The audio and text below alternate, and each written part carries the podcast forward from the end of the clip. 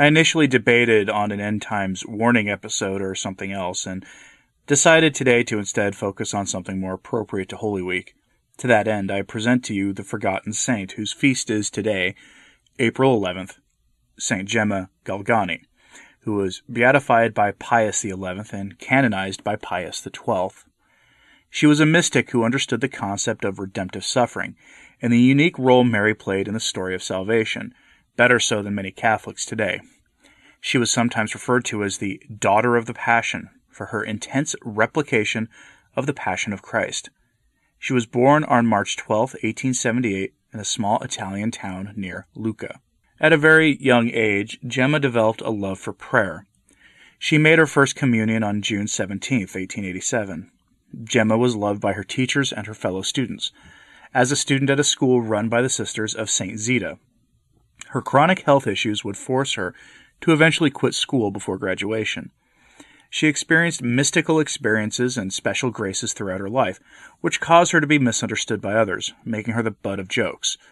Gemma suffered heartaches when she offered in reparation, remembering that our Lord himself had been mis- misunderstood and ridiculed. Some of these mystical experiences included deep insight into Marian's suffering.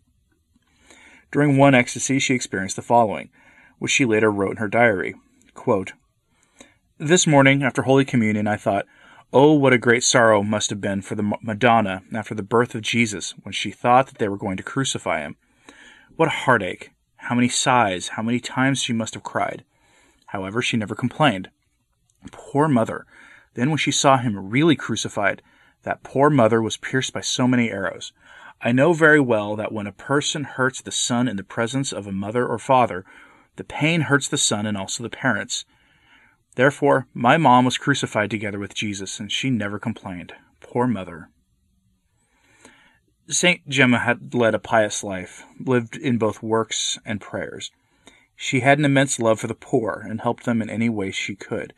After her mother's death, she assisted her father in raising her siblings until they were old enough to assist, at which point she lived with an aunt briefly, and was suddenly the subject of numerous marriage proposals, which she rejected, choosing a life of solitary reflection on our, the life of our Lord. She returned home and almost immediately became very ill with meningitis. Throughout this illness, her one regret was the trouble she caused her relatives who took care of her. Feeling herself tempted by the devil, Gemma prayed for the help for help to the venerable Passionist Gabriel Possenti. Through his intercession, Gemma was miraculously cured. She wished to become a nun, but her poor health prevented her from being accepted. She offered this disappointment to God as a sacrifice. She predicted that the Passionists would establish a monastery at Lucca. This came to pass two years after her death. Today, Gemma's relics remain at the Passionist monastery in Lucca.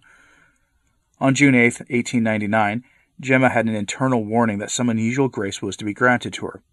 She felt pain and blood coming from her hands, feet, and heart. These were the marks of the stigmata. Each Thursday evening, Gemma would fall into rapture and the marks would appear. The stigmata remained until Friday afternoon or Saturday morning.